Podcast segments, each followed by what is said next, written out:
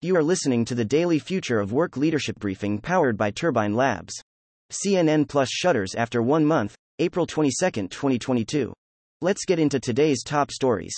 Nestle increased its prices by roughly 5% in the first three months of 2022, passing heightened food costs on to consumers. Despite the price hikes, consumer demand remained high for the company according to executives. Industry experts noted that food prices have skyrocketed this year in particular as a result of the conflict in Ukraine. Some observers have warned that dry weather forecasts for the year may lead to degradation of farmland and even higher prices of food. Amazon announced a new Buy with Prime initiative extending the benefits of Amazon Prime membership to independent sellers that use Amazon warehouses or delivery. The move represents another action taken by Amazon to compete with delivery giants such as FedEx and its fast growing e commerce rival Shopify. The news came as the U.S. Postal Service said it will slow first class package deliveries, with some observers saying the new program could allow Amazon to surpass USPS in the package delivery space. The number of Americans collecting jobless aid dropped to its lowest level since 1970, demonstrating what some have called the resiliency of the U.S. economy despite a number of challenges ranging from geopolitical strife to record high inflation. Observers cited increasing demand for workers and rising wages as catalysts that have attracted more people to the workforce, but economists have warned that economic growth could hit a wall as rising average wages may prolong inflation.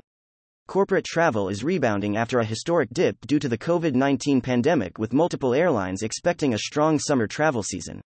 Despite signs of recovery in the travel industry, fears remain that the rise of video conferencing will lead to permanently reduced levels of business travel. The news followed a new report that predicted hotels will still see a roughly $20 billion loss in business travel revenue in 2022. Warner Brothers. Discovery announced it will be shutting down CNN Plus after only one month, ending a streaming service that suffered from low viewership since it began. The news came as HBO grew to 77 million subscribers and streaming giant Netflix reported a decline in viewership.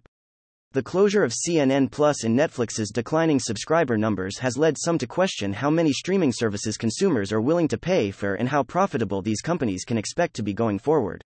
Content facts Turbine Labs has tracked 15,844 media articles and blogs and 18,057 social media posts over the last 24 hours.